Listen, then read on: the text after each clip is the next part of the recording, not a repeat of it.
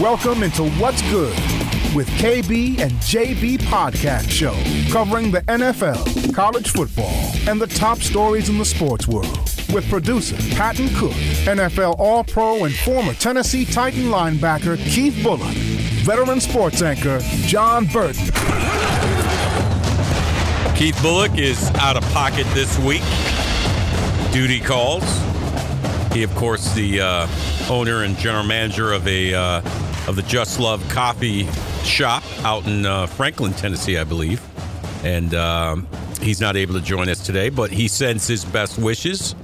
Jon Burton, the General, Patton Cook, here for this week's edition of the podcast show. And uh, Patton, uh, as we record this, you and I just uh, finished our live show that you and I are a part of, the Greg Pogue and Jon Burton show here on WNSR Radio, and you can catch it on SoundCloud as well.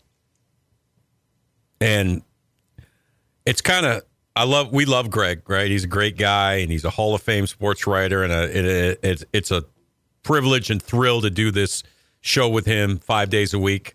But man, he was on one today, so it's it's it's maybe it's a good thing that he's he's left the building and it's just you and me this week on the podcast show. he, uh, yes, uh, he, TSU, I think, did a number on him, did a doubleheader, and of Yeah. course was out late last night. And then he's uh, he's on the interstate right now, heading to uh, some part of Illinois. I, I Right. can't. He kept saying the name. I cannot remember the name, but uh, Yeah, it's Western Illinois, wherever that campus right, is located. We can- exactly. so uh, good luck to him. But no, we got a lot to break down. A lot of Yeah. games, a lot of coaches, a lot of pettiness. So yes, here we, got go. yeah, yeah, we got we got some petty news. You're going to cook later, so we always let Patton cook every week. And again, uh, Keith not with us this week, but uh, we should have him back uh, in the saddle next week. We certainly look forward to uh, catching up with him. You're right, lot to break down. Of course, here locally, the big story: the Titans search for a new head coach to replace Mike Vrabel. Several candidates have already been met with virtually. And then once the divisional round of the playoffs is over, then teams can bring in, or the Titans will be permitted to bring in uh, candidates for in person, face to face interviews. They've already had a virtual interview with Bengals offensive coordinator Brian Callahan. The, the reports say he will be in next week. Uh, they've conducted virtual interviews with uh, Bobby Slowik, uh, the uh, Texans OC, uh, the Panthers OC, Thomas Brown, Antonio Pierce, the Raider, the Raiders interim head coach. Um, several candidates have been in already, and you know, Amy Adams Strunk said this, and she's sticking to it. She's going to cast a wide net. It's not just not just going to be restricted to offensive guy versus defensive guy. She's had both uh, come in, or not come in, but come on virtually uh, to interview for this job, and I think that's a good thing because I think you know with the national backlash that this organization has gotten for firing Mike Vrabel, not knowing all the ins and outs, Right. you know, it- no disrespect to them, but they don't have boots on the ground like we do. We know they don't know some of the inner workings of what was going on, allegedly, you know, with Vrabel, with Amy Adams Strunk, with uh, Ran Carthon, the general manager. I think it's good that sh- that Amy is taking her time on this, and you know, I think she knows I have to nail this hire because the new stadium's coming in 2027, and we need to be up and running and competitive by the time those doors open. Yeah, certainly not going to be any, any excuses and not being able to talk to the right people because they've talked to almost all of the people uh, at this point. Nine interviews have been either scheduled or have uh, been had already, to your point, John. And you're right. I think this is a pivotal moment in this franchise because uh, the sort of stadium that you're going to build is one to field the Super Bowl, hopefully in in, in the years to come, and Right. uh, maybe not to play in that Super Bowl necessarily, but you want to be at the top of uh, the league. And if you've got some pieces there, you like your quarterback, you like a good, a young running back, your defensive lineman, Jeffrey Simmons, is one of the best in the league at a very good age right now, and not a, a crippling contract, uh, I would necessarily say either. So, Right.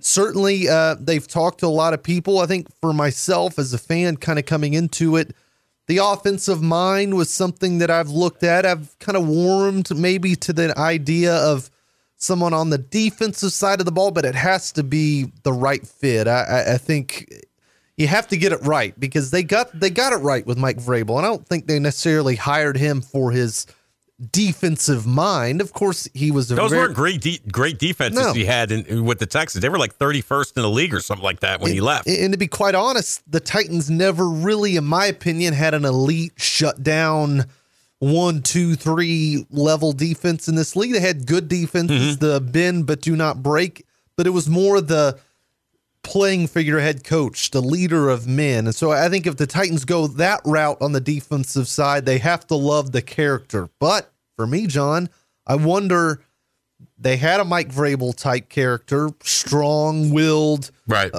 my way or the highway type of guy. Mm-hmm. I don't know if they're going to go towards that. And I, I think everything we've heard, they have not. They will not interview Bill Belichick. They will not uh, interview uh, Jim Harbaugh for maybe reasons we do not know.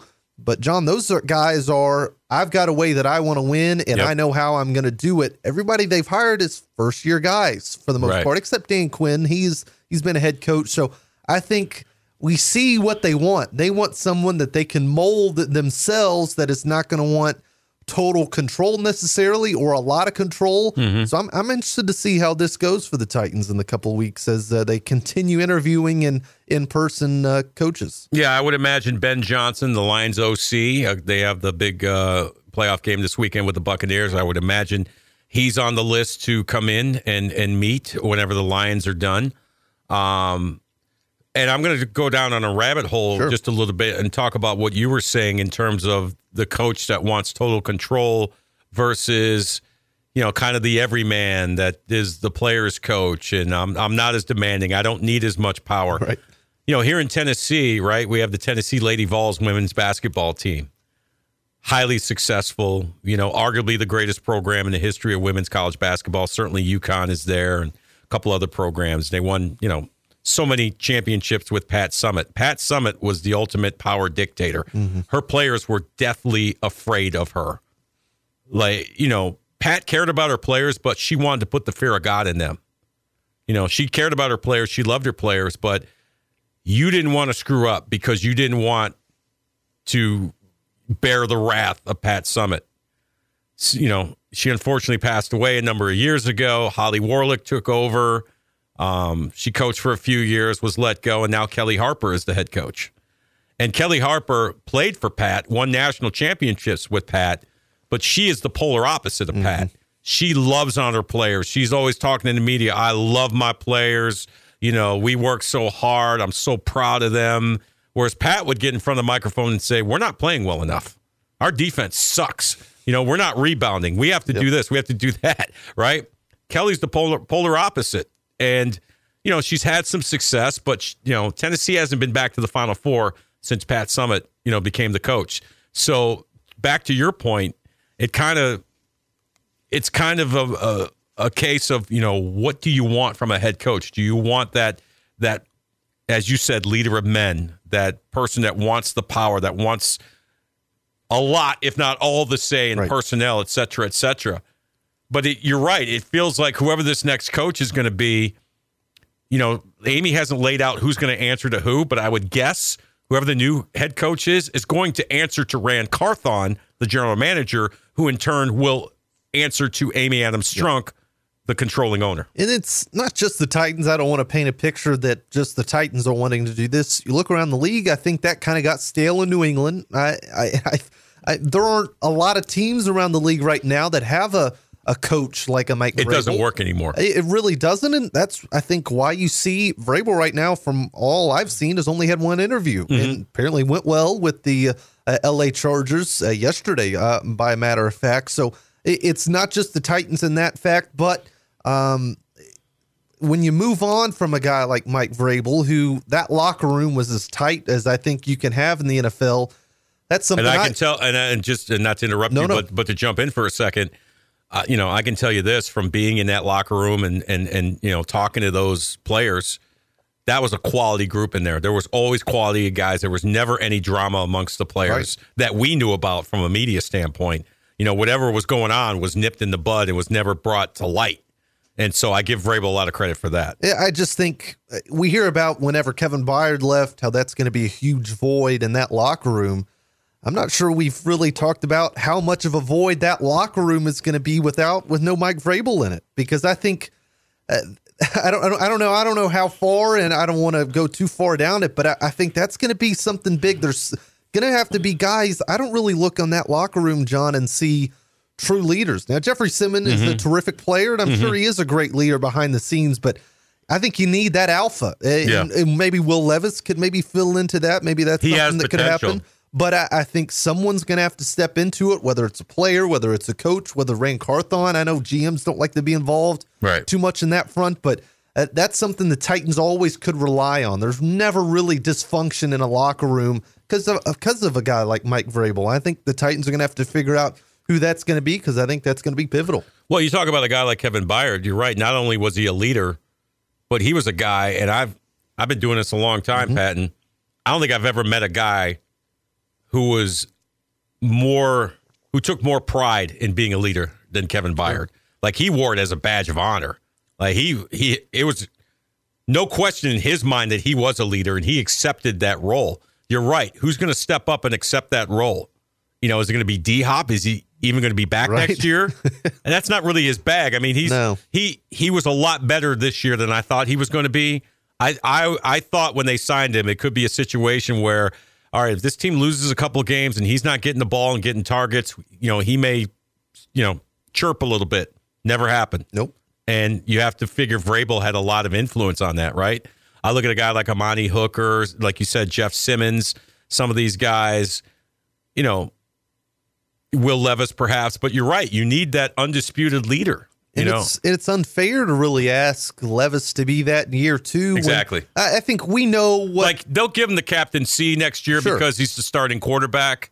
But I mean, you know, it's going to be a couple years before he's really the leader, the face of the franchise. Exactly, right? and I, I, think uh, we here locally know that this this guy's got a great shot to be it. But I think you look around the league I don't think people would view Will Levis as a sure thing quarterback. I think we don't necessarily think that, but we think we higher. like what we see. We, exactly. we, we like the potential, but we don't know exactly. So I, I, I think there's some quiet leaders in that locker room that is as far from the truth when you're describing Mike Vrabel. He is a loud leader, mm-hmm. and I think this team needed it at some point. There are a lot of hard moments the past uh, six years uh, under his reign. So, yep, uh, head coaches candidates are going far and wide but they have to get it right. If they don't, um, this uh, this stadium opening could be not a uh, a welcomed sign. It could be a oh, oh, here we go. If we don't get this thing right, it could be a a, a long time before they do. Which is why I kind of lean more towards an offensive guy because the number one priority I believe for this team, for this Titans team going forward, is the development of Will Levis. Now he's going to be the starter next year, but now he's got to learn a new offense because whoever you know whoever comes in is gonna is gonna have to teach him a new offense, and he's he'll have time to learn it, but not a lot of time. No. It's gonna it's gonna get late early, and it seemed like, or at least in training camp last year, he kind of struggled learning you know Tim Kelly's offense, and so now he's got to learn another one. You got to turn the page. You know, there's going to be new personnel. Derrick Henry likely won't be there for him to turn around and hand off to mm-hmm. in times of trouble. Mother Mary calls to right. me. You know, shout out to the Beatles. So, you know, it's very important. You, Amy has got to nail this hire. She has to. Yep. And I and I believe she knows it. And I believe that's why she's like she like she said, casting a wide net. I mean, listen, when she talked to Mike Keith after after Mike Vrabel was fired, she didn't offer a whole lot, you know, in terms of reasoning or or you know, they won't even lay out what their vision for the franchise is yet, which is kind of silly. Right. But she did say one thing: take your time, cast a wide net, and that's smart of her to do that. She's either she came up with that or she's getting some really good advice. absolutely. And I, I, was pretty firm on why I thought the Titans maybe should have waited, uh, maybe held out a little bit, maybe to get some value off Mike Vrabel. But the longer I think about it, it and how how important we're saying this hire is, you want your one or two plan A or plan B type candidate, and if you tr- try and go that route, maybe you do, maybe you don't get it. But I, I think I tend to agree with them now. It was just too big of a risk to to kind of wait around mm-hmm. and sit and hope. Uh, maybe we can get a first round pick. Exactly. Maybe we can't. But you look at uh, the team I thought was a foregone conclusion. The New England Patriots. They were as swift and as quick in their hire as maybe I That was already a done deal. expected. That was already a done deal. Jerod Mayo, Right. former Tennessee star. So happy for him. Um, that's going to be look and feel a lot different in New Right, England without yeah. Bill there, who's been there for uh, 24 years. As you said, looks like he's getting close to getting the Falcons job. The Dallas Cowboys, surprisingly, Mm-hmm. are keeping Mike McCarthy after a disastrous playoff loss to the Packers. That they are, and as well as the Eagles, two coaches that really flamed out at the Yeah, end of the Nick year. Sirianni, yeah. Uh, which I didn't think the Eagles were going to No. let go Sirianni. He just had him in the Super Bowl last year. He did, but the Doug Pederson factor to me, it kind of made Yeah. me think a guy who won a Super Bowl, of course, a little bit different circumstances, but I, well, he kind of embarrassed the franchise that with Yeah. that last game a couple of years ago during the COVID year. that- that is true. But I, to your point, I, I think Dallas maybe a little more surprising because you heard the rumors about how they like Vrabel, they like Belichick, Mm-hmm. Harbaugh. Mm-hmm. two, two really good coaches, and two that I think would have performed well there. But Harbaugh would have been interesting in And, Dallas. and you wonder, you heard Dak Prescott after the game Mm-hmm. saying if McCarthy's future is in question, you can question mine too. You wonder if maybe some of the players. Well, Dak Prescott's defense. in no position to, to uh, you know, he's a good regular season quarterback, but he's proven nothing in the playoffs. So uh, I don't know, um, you know, good that for that. contract, they are they are tied to him Yeah. like uh, more than a married couple. Quite frankly, they are uh, right now locked to, key to uh, handcuffs at the moment. yeah. As uh, I fully su- expected, you know, everybody in Pittsburgh, my, my friends back in Pittsburgh, everybody wanted Tomlin out. They still want him out. But the Rooneys, they don't fire coaches, okay? They've had three coaches since 1969. The third one's still there. And I, I've been saying, you know, Tomlin would have to raise his hand and say, I don't want to be here anymore, which I guess was a possibility. But uh, he announced this week, he told his players, I'm coming back. I'm coaching next year. And the Rooneys are like, fine. He's in the last year of his deal, but I guarantee you he'll get he'll get an extension. Going to bring in uh, competition as well for Kenny Pickett. Something he said. So Yep. I think there's He a lot needs a new. OC too. Sure definitely. does. All right, we'll uh we'll spin around the league and preview this weekend's big divisional games coming up. Let Patton cook, petty news, all the stuff you come to enjoy right here on the podcast show.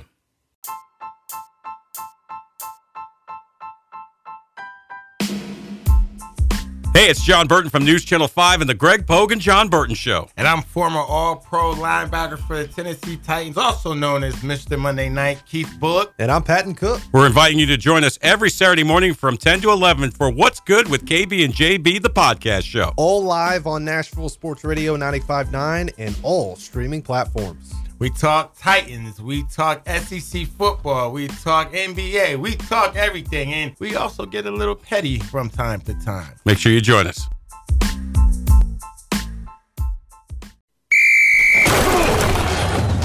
You're listening to What's Good with KB and JB podcast show, live on WNSR, Nashville's first 24 hour sports station. They call it the best weekend in football. The divisional round of the AFC and NFC playoffs.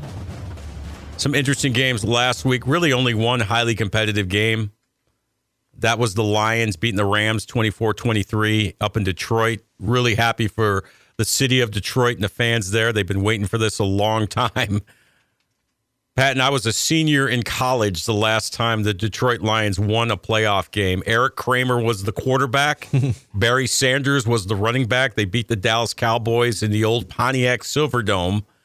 And that was some 30 years ago, my man. So uh, you know, I was I was happy to see the Lions um, advance and by luck of the draw, they get another home game this week against the Buccaneers. That they do. Uh, I was happy as well. You know, I, I picked uh, in our little picking with the pickers with uh, yourself and, and Greg Pogue. I liked the Rams in that one, at least the cover, which they did end up doing. But I thought uh, I got to give credit to the Lions because I thought whenever LA took the lead and it looked like they were going to be able to kind of see that one out, Detroit hit them with one last final punch and ended up winning the ball game. Dan Gamble, not Dan Campbell, Dan Gamble. Absolutely. So I give credit to those guys. Give credit to that city. I mean, it was almost like a, a carnival atmosphere Yeah. after they were winning, and you had Eminem in the building and Mm-hmm. and uh, s- singing out that. So yeah, very cool game, very cool city. Happy for the city of Detroit, but I think they got an, an, a nice test this weekend. The way Baker Mayfield looked against Yeah. the Eagles, we'll see how that plays out. But uh, right now, John, I mean, I could see this uh, this little Detroit Lions team going on a run here. We'll see. They're the new America's team, okay? Absolutely. Screw the Dallas Cowboys for a number of reasons. As you know, I'm being a Giants fan. I hate the Cowboys. Sports hate. I should specify that. you know, there's way too much hate in this world. Believe me. Um, yeah, and we'll, you're right. And I love what Campbell did at the end of that game. You know, let's go win it right now because mm-hmm. I think he knew I don't want to give Stafford one more opportunity where all he needs is a field goal and he's got Kupp and Nacua to throw to. That's not a good recipe. So they call him Dan Gamble in Detroit. He goes for it on fourth down. You know, he fake punts. He's that dude. But you know what? He's changed the culture of the Detroit Lions. Yep. I mean, it's been really not just 30 years, it's been 60 years of futility. Like Bobby Layne won him a couple of NFL championships like in the 50s or 60s even before I was born. But nobody remembers that. That's that's around today and if you do, God bless you. Uh, you know, if you're still around and you remember that, God bless you. So uh, Detroit moves on. What really shocked me, I'm not surprised that the Texans beat the Browns, but the way they beat the Browns. You know, I was the one that said the Cleveland Browns with Joe Flacco and that great defense. I remember I said they're going to win two playoff games to get to the AFC Championship game. What an incredible performance in what has been an incredible season for the Houston Texans. I know, you know, as a Titans fan, they're a rival of yours, so you only want to give them so much love, like me, me with the Cowboys and Eagles, but you got to be impressed. Well, and if uh, Mike Vrabel didn't open his mouth to Dianna Russini, uh, see, that might be the Titans right now uh, playing in the playoffs. But no, it's it's been a hell of a season uh, for him, and I, I want to give give credit to Houston because uh, for them coming in. I mean, I, halfway through, I thought, all right, this is a nice little story, but I, I just don't see this ending.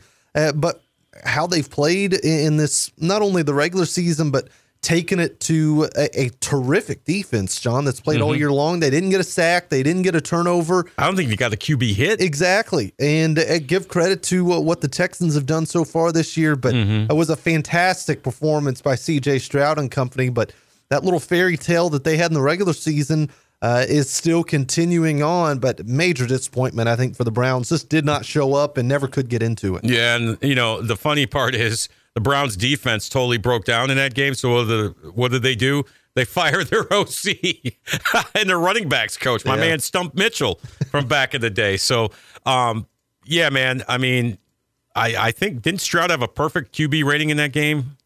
Wouldn't surprise Yeah. me. I mean, whenever you throw as much touchdowns as he did and not throw any interceptions, Yeah. you know you're going to have a good day. But uh, John, as a rookie coming in to that sort of pressure, I know he's I know he's at home, but uh, you're the standalone game really at that moment. Of course, it's the playoffs, but your first ever playoff game, and you come Mm-hmm. Yeah. out no nerves at all, and uh, he showed out for uh, for Houston. Rookie head coach and rookie quarterback, and they're still alive in the playoffs after we thought they'd win maybe three or four games. It's been incredible. Uh, I took great joy in watching the Green Bay Packers destroy the Dallas Cowboys. And, you know, it's so funny. I've got a lot of Cowboy friends uh, in my life, and they say the same thing every year. This is our year. We them boys. How about them Cowboys? I told my buddy Joe, who who uh, I work out with at, at Gold's Gym out in Bellevue. Shout out Gold's. You might want to, you know, be a sponsor of this podcast if you're thinking about it. Um, you know, he was shooting his mouth off. He's like, "This the year, the Cowboys." This. I said, Joe, you know how this is going to turn out, and it turned out exactly the way it turned out. What a performance by Jordan Love! It is not fair, Yep. Patton, that the Green Bay Packers just go from franchise quarterback to franchise quarterback to franchise quarterback, where some teams have been looking all of their existence. And it looks like it's going to be the handoff Favre to Rodgers to Jordan Love. How good did he look last week? And they've done it in a way that really no one else seems to be able to. They've got the guy before they even get rid of the guy. Yep. Uh, in That's- terms that's- of you're right. In terms of Brett to Aaron, and then They let him to- sit for a year or two, and then they plug him right in. But absolutely, and I, I think the meltdown would be a little bit less if it was in a different fashion for Dallas. But similar to kind of how the Browns were from the start, you knew they were in trouble. And in the first round, in the wild card, I mean, that- that's a team. You're looking at it how they played all year long. You at least got to make it to the NFC Championship game, but of course they can't make it out at home as well. And uh, the freezing cold outside. Inside, it was uh, nice and toasty warm. But like you, I, I'm not sure I thought anything was going to be different in terms of winning a Super Bowl necessarily. But I did I not. thought it's a Tuesday. they- They would they would at least get to the championship. Exactly. I, I just I looked at kind of how they played all year long, and Dak had been playing better. It didn't have the colossal mistakes, but uh, throwing, I believe, two pick sixes in, in Well, that game. Yeah, he threw the one, and then he he was off. Like him and CeeDee Yeah. Lamb were just not on the same page, and they were a great combination all year. So And you really could. I thought you could see the panic in them after Oh, the first couple series. Yep. They're like, "Uh oh," Yep. and they never could turn it back on. But uh, Packers, they played well. One thing they did, they got a hold of that game and they never let go. They never let Yep. Dallas have any sniff of that one. And you got to give credit to a team for the most part never really been in that position before. yeah, uh, Matt LaFleur did a great job of kind of weathering the storm after Rodgers left and developing uh, Jordan Love to be what appears to be a a top Yep. fi- ten, top five quarterback. All right, so the games this weekend. Let's go in chronological order. Early game Saturday. You got the Texans at the Ravens. Listen, Pat, and I know the Texans are having a great season, but all the pr- and all the pressure is on the Ravens. Yeah. I've been saying it all week. Losing this game is not an option, and Lamar has a lot to prove. He's one in three lifetime as a starter, but I really believe that this is going to be his playoff coming out party. They're at home. They're well rested. They're playing a team that they should beat. I like the Ravens to roll, and I think Lamar's going to ball out. I do. Very eerie to 2019. A number one seed You're right. Baltimore Ravens have got all the momentum. A, a team they should beat from the I think, AFC but I think they're going to learn. They're learn from what happened against the Titans. I, I think so too, and I, I think they did the same. Uh, they did not play anybody in in week 17, Mm-hmm. and maybe uh, you saw what happened to Detroit. They had some guys knocked up. They ended up. Uh, LaPorta ended He up ended up playing, a so it ended up being week, okay. yeah. But Yeah. uh, they did the same kind of route. But I, I agree with you. It's it's a game they have to win. It's a game Lamar has to play well in, and I think in all these games, for the most part, John, the team that jumped out first, landed the first punch. They ended up going on and winning the game. So I think Yeah. it's going to be so important for them. I think the Ravens are going to be very aggressive to try to, like you said, get get that first score Right. on the board, get their crowd into it. It's a great crowd at M&T Bank Stadium in Baltimore. I, I covered games there many years, you know, with the Steelers in the AFC North Division. It's a great crowd, great atmosphere. Get them going early. And how about this? Mark Andrews might be back for this game. Yep, has a chance. Uh, there's some questions. I've seen some reports he's not going to be activated, so so we'll see Yeah. on that front. But if you're Houston, I mean, just making the playoffs was great for Mm-hmm. you. Now you've won a game. Your guys have got experience. Your franchise quarterback has experience winning a game. Uh, uh, at They're going to go the out there and just play loose. Yeah. They got nothing to lose. Nothing to lose at all. I, I expect early shots Yep. from from I expect CJ fake Stroud. punts, surprise on sides. We could see anything. Yeah, so here we go. Why not? Yeah, why not? Uh, I- I'm excited for that game, uh, but I'm with you. I, I think Baltimore's got to start early, fast. They've got to win this game and really put any doubt away because I'm sure there's some doubt uh, on that roster. There's some guys that were on that 2019 team that came out slow and ended up losing to the Titans. Mm-hmm. So, uh, big one for Baltimore and Lamar Jackson. Packers 49ers, this is going to be a great chess match. You got Matt LaFleur going up- up against Kyle Shanahan. Obviously, the 49ers are the big favorites, number one seed in the NFC, expected to go to the Super Bowl. Packers, though, got to be feeling good off that performance against Dallas, and they're kind of in a house money situation, too. I think the 49ers will win, but I think the Packers will put a scare into San Francisco. Yeah, maybe not the master and the apprentice. Uh, LaFleur and Shanahan both were in uh, in in Washington together as assistant coaches, but uh, yeah, this one ought to be good too in terms of coached offenses. I'm not sure you could ask for two better ones right now in San Francisco and Green Bay. Uh, like you and like uh, what uh, Baltimore did at San Francisco, I think they've got pressure in this one. Uh, they, Yeah.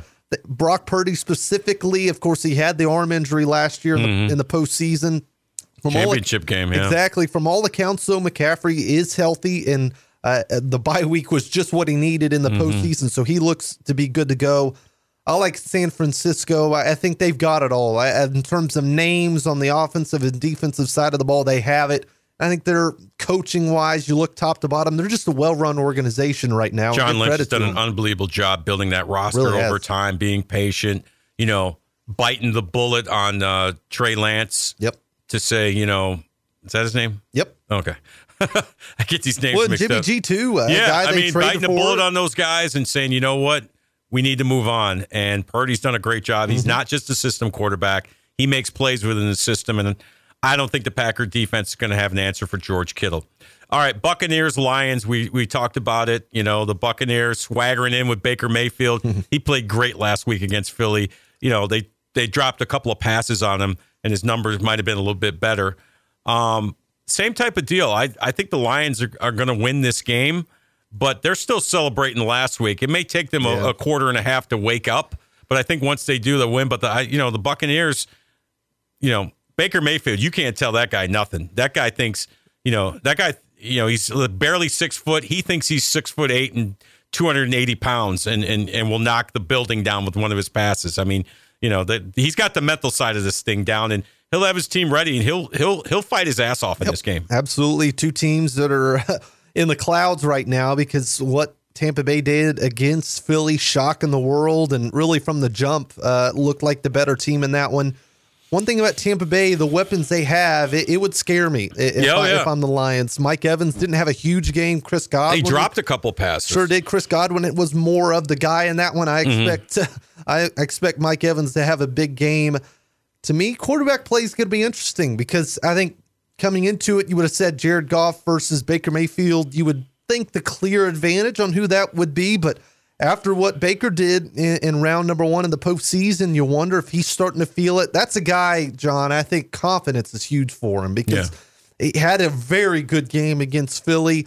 I I think the momentum that he'll carry into this one. I, if I'm if I'm Detroit, I, I need to be ready. And if you're not, you wonder because another one, uh, kind of like how Tampa Bay handled Philadelphia, they never let Philly get a And hold if- in that. and. Philly looked like they didn't want to be there. True. Didn't you feel like after they failed on the tush push on the uh, uh, going for two there, they they were deflated. They were missing Yep. tackles and including Kevin Byard. Sorry, I got to call him Mm-hmm. out. I mean, that was just a sad sack effort. But I don't think you know the Lions will be up for this game. And and one of the keys for me in this game is you know the Buccaneers aren't great at running the ball. No. And, you know, in a loud environment against a good team, you know, you need to kind of calm things down with the running game. If the Lions can shut down the running game and make Baker beat them, he's more than likely to make one or two mistakes. And offensively for the Lions, just get the ball in Jahmyr Gibbs' his hands. Right. Just give that kid the ball. Amon Ma, Amon Ra, I always say his name wrong.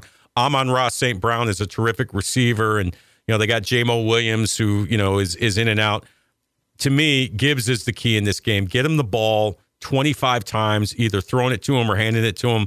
I think the Lions will win this game. Staggering how much production a guy like Jahmyr Gibbs can have with so little touches. Because Yeah. right now, David Montgomery is the bell cow for the majority, but there will be a series where they just kind of ride Jahmyr for just a little bit. And I would see. I would switch things up. I I, would. know. I would give him touches early and work Montgomery in as like your hammer, you know, short yardage goal line guy. But all year long, they've they have not done that. And I know. he's uh, Dan Campbell's faced some criticism, but here they Yeah. are in the divisional round. So I I Hard would- to argue with what with the results. right? Exactly. so I would expect the same sort of thing, but uh, like you said, I, I can only imagine the noise. Round one was loud. I, I, I would triple that here for the divisional because one went away from an AF or an NFC championship game. Yeah, incredible. And the final game, of course, the late game on Sunday, which should be a doozy. Chiefs at Bills. Hard to believe Patrick Mah- Patrick Mahomes will be making his first road start in an NFL playoff game. Uh, Josh Allen and the Bills doing a nice job. Obviously, last week beating the Steelers. Chiefs coming off that win in the in the in the deep freeze Right. over the uh, Miami Dolphins team that also looked like they didn't want to be there.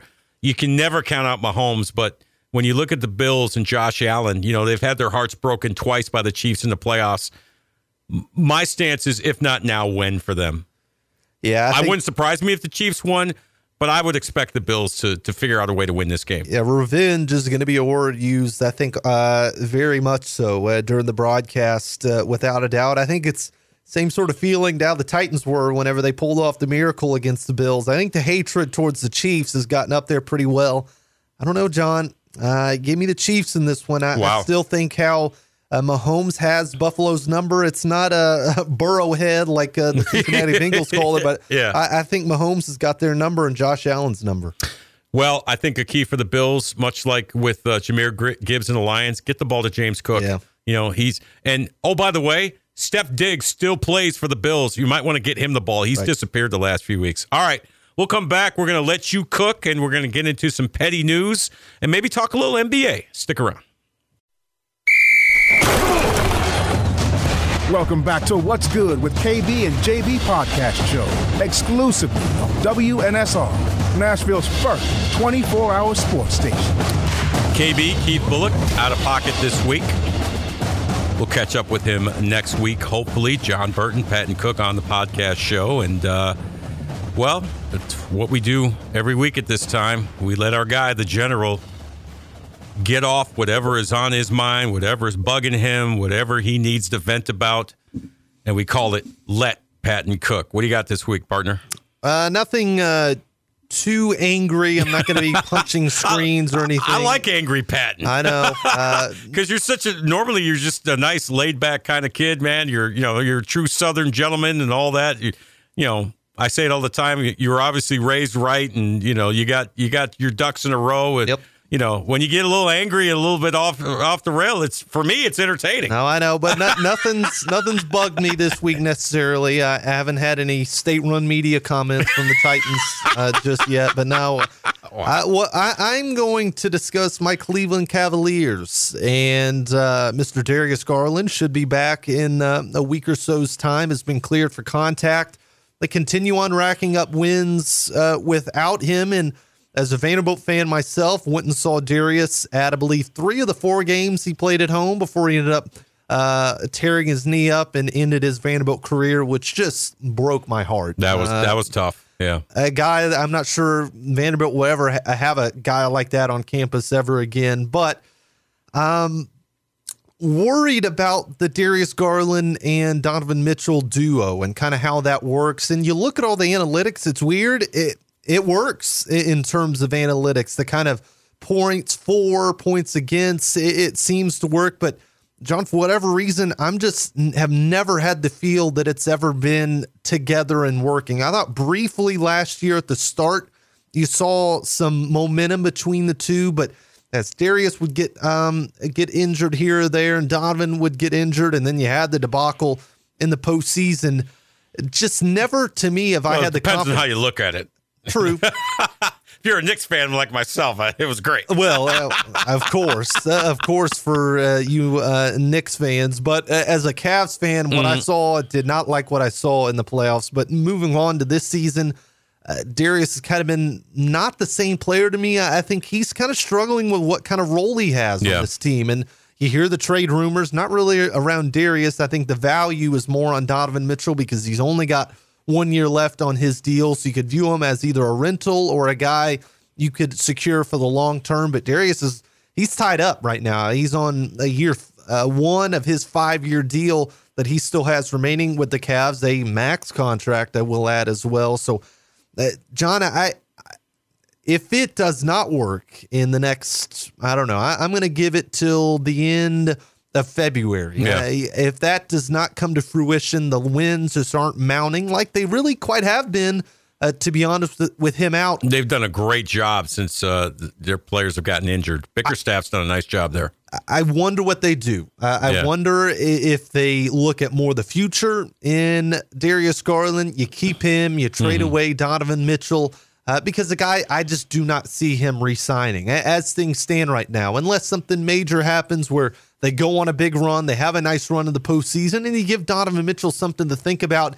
I don't see him staying, or do you try and get something for Darius Garland in return, get some sort of wing back, and try and make a run at it this year? Because to me, that would be a huge gamble. Because if it doesn't work, you're for sure leaving, and you don't have Darius Right, you Garland get nothing for it. Right. Or do you stand put? So I, I well, I I think, and sorry, I'm I'm I'm jumping in on No, your you're fine. segment here. I, I apologize for doing that, but I think it's just a matter of you have to ask yourself if you're Dan Gilbert, uh, if you're Koby Altman, the general manager, Dan Gilbert, the owner, Koby Altman, the GM, JB Bickerstaff, the coach. You have to ask yourself realistically, how far can you go with this team as currently constructed?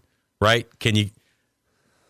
We're probably looking at at best, and no offense, No, but no. probably second round of the playoffs Right. at best, right? Where you stand right now, fourth in the East, and I think they've done a great job to Mm-hmm. be there, quite frankly. But you look at the teams ahead: Philly. I mean, You know, is that worth it to keep this team together? Exactly. Just get into the second round of the playoffs. you, you question is Philly the right? But I, the, to me, there are zero questions on the two, uh, other two teams ahead Right. of them right now, Milwaukee and Boston. I mean, they are two, maybe not Boston, but perennial championship level teams. And Right. oh, by the way, you added Damian Lillard this offseason on top of what Giannis can give you. So to me, I, I think they're in quite the predicament. They're kind of in the where you don't really want to be, uh, Jon. You're kind of uh, you're a good team in the NBA, Exactly. but you're not going to in win the anything. NBA. What do they say? You either want to be really good, Right. or really bad, right? Exactly. If you're really good, you're competing for a championship. If you're really bad, you're in the lottery, and you could get that franchise-changing player, Right. Because unlike the NFL, one guy can change your whole franchise, Exactly. and and and flip it around.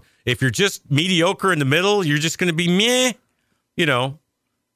And you look at the Eastern Conference, right? The, the- you know the Pacers are playing well. My Yeah. Knicks are playing well. My Knicks, I think we're one more move away from maybe. Pacers just added Siakam. uh, Exactly, from- yeah. from Toronto. So yes, that that that is a huge move for them. Of course, my Knicks got OG Anunoby, and they've been playing extremely well uh, since then. But you know, Jalen Brunson has to stay healthy because Julius Randle on his own cannot carry this team. He thinks he can, he tries to, but he can't. Right. He just can't do it. You know what I mean? bless his heart. I bless his heart, and I love Julius Randle, and you know he's kind of got a love hate relationship with the Knick fans in New York City, but you know he's not capable of carrying this team, uh, carrying the load by himself. So um, you're right. So the the the Cavaliers are going to have to ask themselves realistically, how far uh, can we go?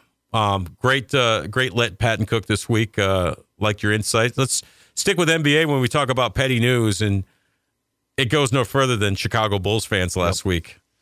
I mean, what they did, it, was weird because the Bulls, for those that don't know, the Bulls had a Ring of Honor night and they were celebrating their six championships from the 90s and, you know, honoring all their great players and Phil Jackson. Now, a number of uh, Bulls players from that era were there in Chicago in the building that night. Michael Jordan was not there. or Pippen. Scottie Pippen was not there. Dennis Rodman was not there. They all, I guess, appeared virtually, right? Which Do you have it that night if those three guys can't be there? That, no, that's my question. No, you don't. Simple answer. Right. No, you don't. So anyway, Jerry Krause, who was the longtime general manager of the Chicago Bulls, the man who put that dynasty team together. Well, he's passed away. He passed away a number of years ago, and uh, they went to honor him, and they put his widow up on the jumbotron on the big screen, and a majority or a loud portion of the Chicago fans booed. Yep. And this stems back to Michael Jordan's issues with Jerry Krause during the dynasty run. And when you look at it, look, Jordan was criminally underpaid when he played. He made more money sometimes off of his Nike endorsements and other stuff, you know, Hanes underwear, Rayovac batteries than he did, you know, his salary from the Chicago Bulls. You know, Krause kind of conned Scottie Pippen into signing a really a bad contract that paid him well below his market value as arguably maybe the second best player, uh, not only on the Bulls, but in the league. And of course, the biggest beef that Jordan had with him was after the sixth championship. Before the before the sixth championship, Krause said, "No matter what happens this year, we're breaking up. Phil will not be back. Phil Jackson will not be back as head coach. You know, we're going to move on from some players. We this is our time. We have to start over." And Jordan got pissed. Jordan said, Why? We just won our sixth championship. Let's bring everybody back and try to win a seventh. Let's keep everything together until somebody beats us. Make somebody beat us. And it was well documented in the Jordan documentary, which everybody saw because it was during COVID shutdown. We had nothing else to watch. There was no sports, so everybody watched The Last Dance. And I thoroughly enjoyed it. I'm not the biggest Bulls fan, I'm not the biggest Michael Jordan fan, but you know, it was great to get some insights as to what was going on behind the scenes. So I think fueled by that, everything that Jordan and the other players and Phil Jackson said, you know, disparagingly about Jerry Krause fueled that crowd to boo. And his poor widow was, you know, basically holding back tears. And uh, it was just a bad look. It was a bad scene. But you're right. To your point, it was ill conceived from from from Jump, uh, Jump Street. Right. I, I'm not sure it, it had the shades of uh, when the Titans PA guy announced Taylor Lewan back in the lineup after giving up eight sacks to Chandler Jones. I mean, I I get it, but I I get it is a bad look. But if I'm the Chicago Bulls, what what the hell do I think is going to happen when I announce a guy? Uh, mm-hmm. Uh, who, who, of course, isn't with us anymore. Uh, and, and, and I should throw this in: Jerry Krause came across as highly unlikable, right, when he was alive and running the running the Bulls. He you know, he did not get along with the media. The players didn't like him. Phil Jackson didn't like him. The fans didn't like him. And I can understand why. And I don't mean to speak ill of the dead, but he came across as very unlikable. Right. and he basically came out at one point and said, you know, publicly, I would love to win a championship without Michael Jordan.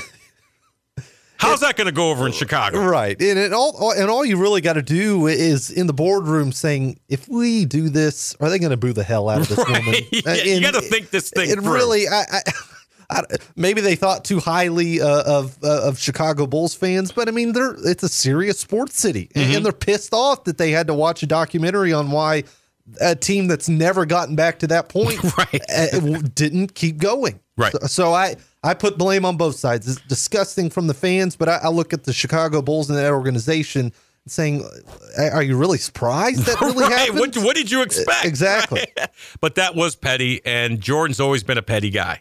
I mean, the fact that this guy's yeah. sitting here with widely considered to be the greatest player of all time, six championships, you know, never lost in the finals, and he's still got a bug up his butt about the fact that they broke broke the team up after six championships. So uh, I got a couple more petties for you. I thought Mike Tomlin walking off the podium yeah. after the playoff loss the other day when he was asked a very fair question by Brooke Pryor, who covers the Steelers for ESPN, about you know him going into last year of his contract. Now he kind of sort of apologized for it a couple days ago when he had his year-ending press conference, but he kind of didn't.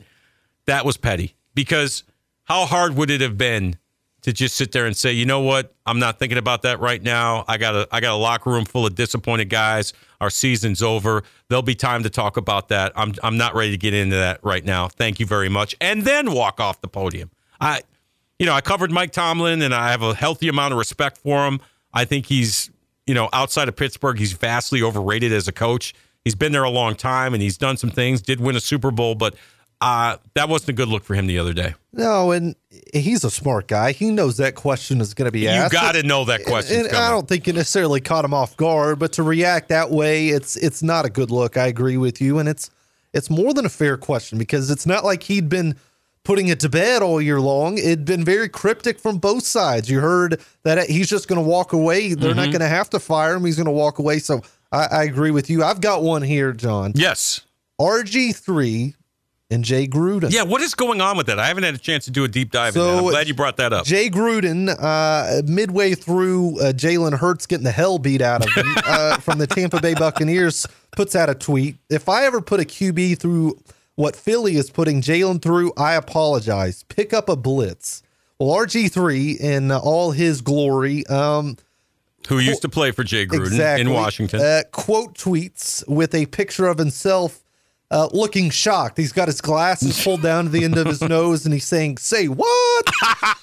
of course, and this is this has sparked quite uh, a discussion on uh, on Twitter between Jay and RG3. Something you thought maybe wasn't a great relationship. Yeah. yeah. And there's a deleted tweet going on right now from Jay Gruden saying. You weren't good enough. Cleveland didn't want you. Baltimore didn't Whoa. want you. And that Kirk Cousins was better. Whoa! So shots fired, and this is pew, brought, pew. and this is brought Robert Griffin III saying it was the coach's fault, and somebody's uh, replied with uh, pictures of six assistants uh, that were on the staff: Kyle Shanahan, Sean McVay, Mike McDaniel, wow, uh, Matt LaFleur, and now Bobby Slowik. Uh, five of those young men will be uh, of course, Bobby Slowik will be a, a, head coach here very soon. So it is all falling apart right now. Might actually be the head coach here. Exactly. And you've got uh, Will Compton, who was on that squad, of mm-hmm. course, with Bussin' with the Boys, saying, yeah. It, RG3 said, I know where your bodies are buried to uh, Jay Gruden. And he said, bodies are, were buried on both sides. Yeah. This, this, is all one big mess. Well, that was a mess in Washington yeah. because Griffin had the ear of the owner, Dan Snyder, and Gruden did not. Yep and RG3 knew it. and he played it like a fiddle. Yeah. You know, and Gruden, you know, the Gruden guys, uh, they've got healthy egos. They don't like that type of stuff. So Mm. yeah, that's well, that's some good juice. That's some good pettiness. It was. Yeah. Uh, the ultimate pettiness to me this week was Bill Belichick when, uh, or I guess it was last week when, uh, you know, him and Kraft you know, met the media and announced that Bill won't be back. They're moving on. How about Bill? He talks for however long he talked, gave a speech, would not take any questions. Yep. And Kraft had to come back later and do a formal press conference. Bill, that's that's so Bill has to be in control, right? I mean, that's One last I kind of I kind of respect that pettiness about him. He's Yep. like, yeah, you don't you don't get to ask me anything. I'm going to make my stadi- statement. I'm going to announce. I'm going to confirm what you know has been known really all season that I'm out of here. I'm done. I'm moving on. But you guys don't get to ask me anything. Yep. I'll, I'll be damned if I'm going to let you grill me on getting fired. it is so, Bill. It is so. Yeah. All right. So, out of the coaching candidates so far, as a fan, who would you like to see be the head coach of the Titans? I- I'm pretty open. It's between one of the three big offensive guys Callahan, Slowik, or Ben Johnson in Detroit. It's really three guys that I think the Titans have to get one of the three. I, I think they're a yeah, I think it'll be one of those one right of those now. three. Don't you? I agree.